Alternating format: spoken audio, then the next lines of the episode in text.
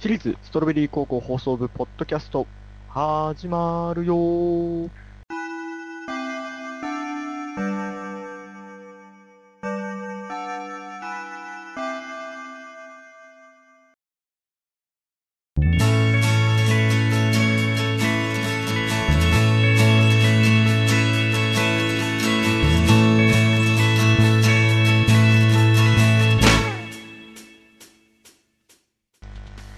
はい毎週火曜深夜23時から放送しております私立ストロベリー高校放送部ポッドキャストでございます、えー、お相手はいつも通り部長のボイトよ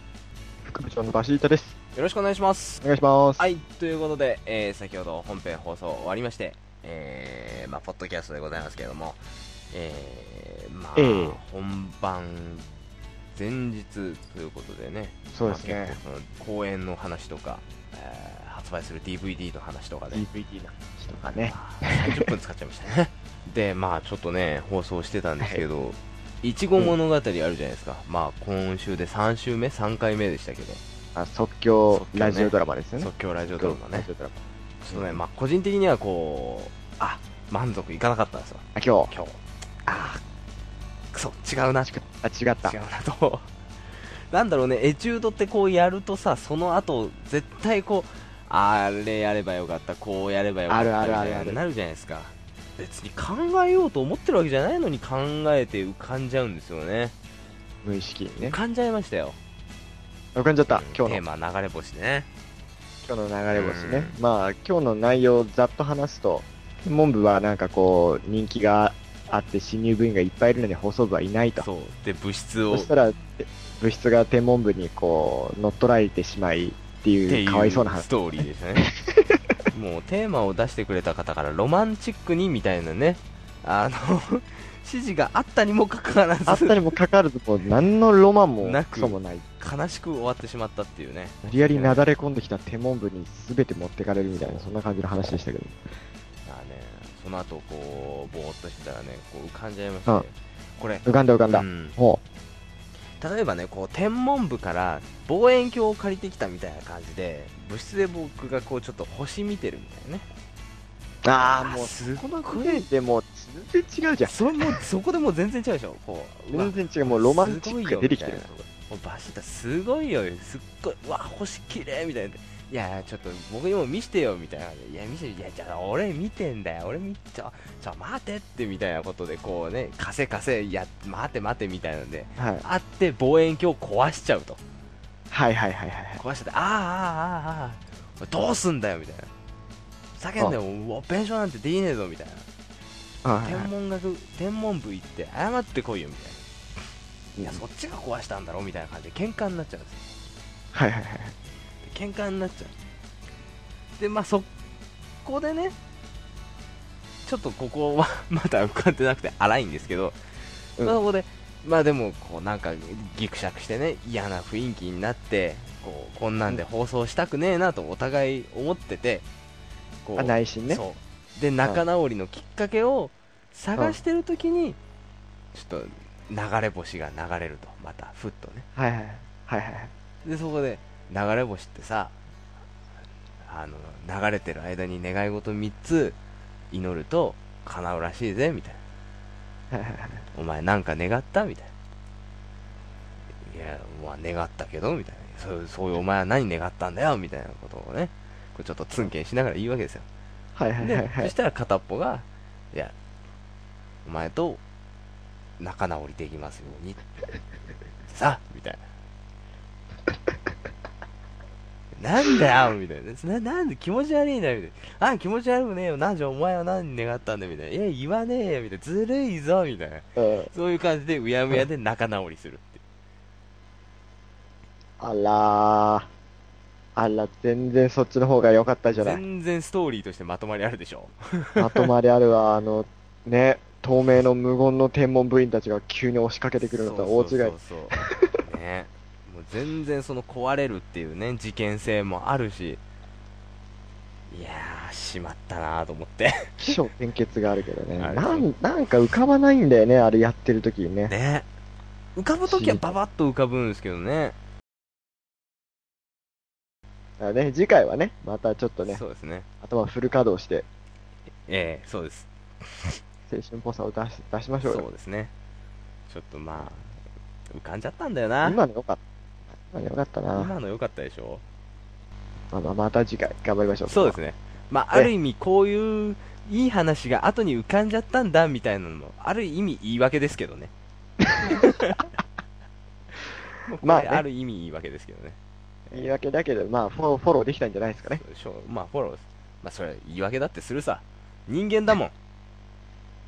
はいまあということでまあそんな本編をやってきたんですけどまはいはあい、はいまあ今このポッドキャスト流れてるこれはまあ本番真っ最中とうんそうですねもう3日目ですかねでまあこれまあそう終わればすぐあれですよ世界遺産ねこっちもね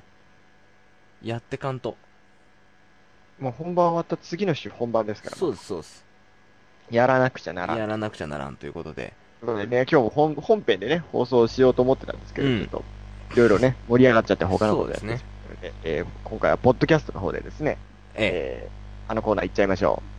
う。目指せ世界遺産さんさん。よっよはい、ということで、毎週、まあ、このポッドキャスト勉強してきてますけれども、ええまあ、クイズね、出し合って、うんまあ、少しでもね、1点でも多く取れればということで、地味にやってますけど、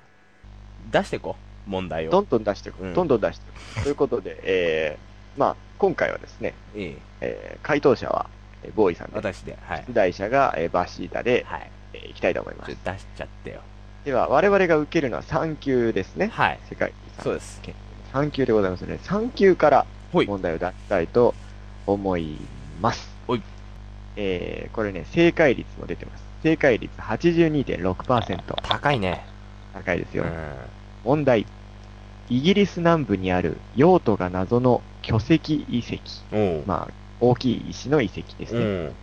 直径30メートルの等間隔の、うんえー環状列石。まあ、輪っかの状態に並んでる石。うん。どれでしょうかはい。 ?1、ストーンヘンジ。はい。デルフィーの考古遺跡。はい。考古学の考古って書いはてい考古遺跡。3、ジャイアンツコースウェイ。はい。どれでしょいや、もう、これはもう簡単ですよ。う簡単。簡単ですよこれはもう1のストーンヘンジですよファイナルアンサー。ファイナルアンサ正解ーああもうこれは一番ねストーンヘンジでございましたこれはね。もう基本ですねもうあ3あつ三つ目のジャイアンツうんたらは知らないジャイアンツコースウェイは僕も聞いたことない。知らないえーえーこのストーンヘンジですね。えーこれはですね、ソウルズベリー北部に広がる大草原にある環状の巨石群。はい約5000年前に建造されたストーンヘンジは、太陽崇拝の神殿であるという神秘的な説もあるが、うんその詳細は未だ不明。全くわかんヒールストーンという石の方角から太陽が昇り、ない中央の祭壇のような石を照らす夏至の日が最も人気が高い観光シーズンだ。うんうーんなるほど、ね、観光シーズンだってまとまってるってところがすごい ですけど。け変な切り方でね、うんうん観光シーズンだそうですか。そうですか観光シーズンまでは聞いてないんですけどね観光シーズンだまあそんなまあ、これ簡単な問題でしたはいまあね。これはねこれはねじゃあ次の3級の問題。はいはい正解率54.3%。おお一気に下がったね上がりましたね。これ難しいですよ。問題にも漢字が多いので、ちょっと私詰まるかもしれないんですけども。はいはいいきますよ。はい教皇派と皇帝派、まあ教皇って教皇様の教皇とはいはい皇帝派をめぐる構想を描いた戯曲、戯曲はいロミオとジュリエット。はい舞台となったのは次のうちどれでしょえう ?1 番、ティボリのハドリアヌス別荘。ー、は2番、ベローナ市。あは3番、サン・ジミニャーノの歴史地区。あこれむずくないさあ、こどれれむずくないこれロミロミオとジュリエットロミオの舞台となったのは次のうちどれでしょう ああロミオとジュリエットが好きな人はわかるんでしょうねだってさおかしくないんだって範囲が違うじゃんだって1個目別荘でしょ2個目別荘市内でしょ市、地区でしょ歴史地区。 範囲が違う単位が違うじゃん単位が単位がそんね。なじゃあおーつまりは難しい、そこが、うん、やっぱヒントなんじゃないですかって私はそ思う。ういうことか、ね、だってこれなんてある意味東北1番東北地方2番大阪府、うん3番皇居みたいなもんでしょそうそうそうそう。かん簡単に言うとね。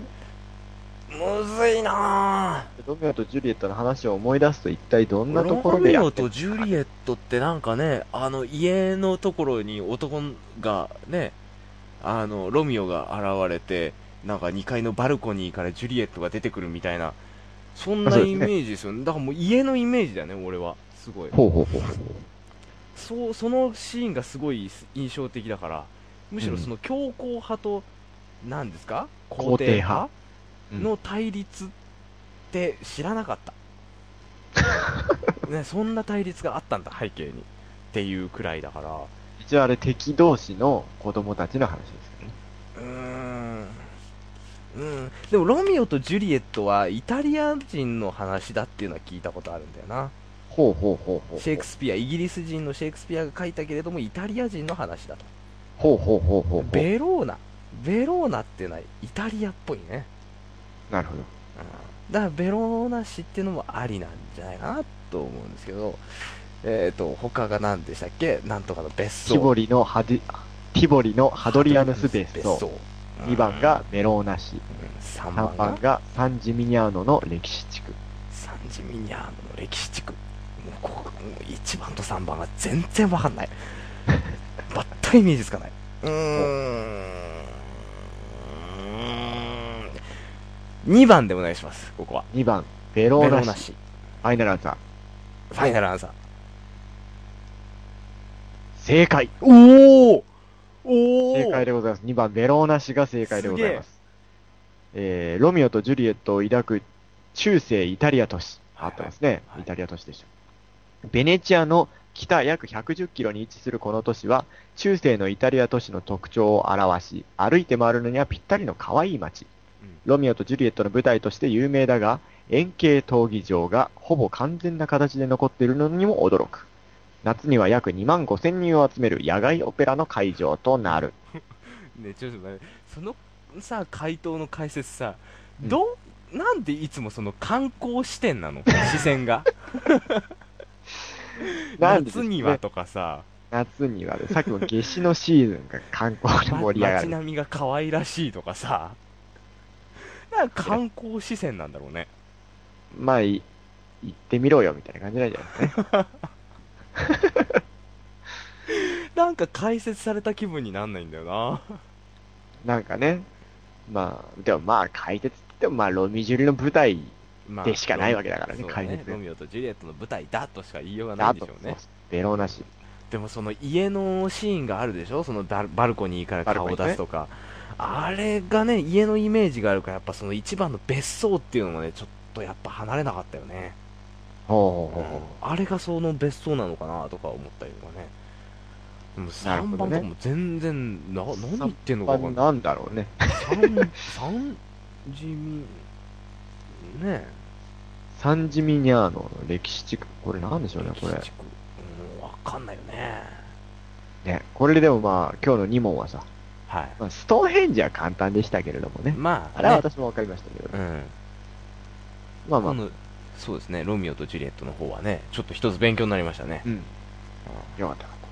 はい、じゃあ今日はこんな感じですね。はい、まあ目指せリスナーの方もまあこれを一つ覚えて、えー帰っていただけると そうですねベローナしないベローナしというのを覚えて帰っていただければとはい。はい、はい まあそんなところですかねええはいまあぜひその海に浮かぶメトロポリス、えーまあ、本番続いてますんではい。ぜひ、まだという方、えー一度見たけど、もう一回見たいという方もね、ぜひいらしていただきたいと思いますんで、はい。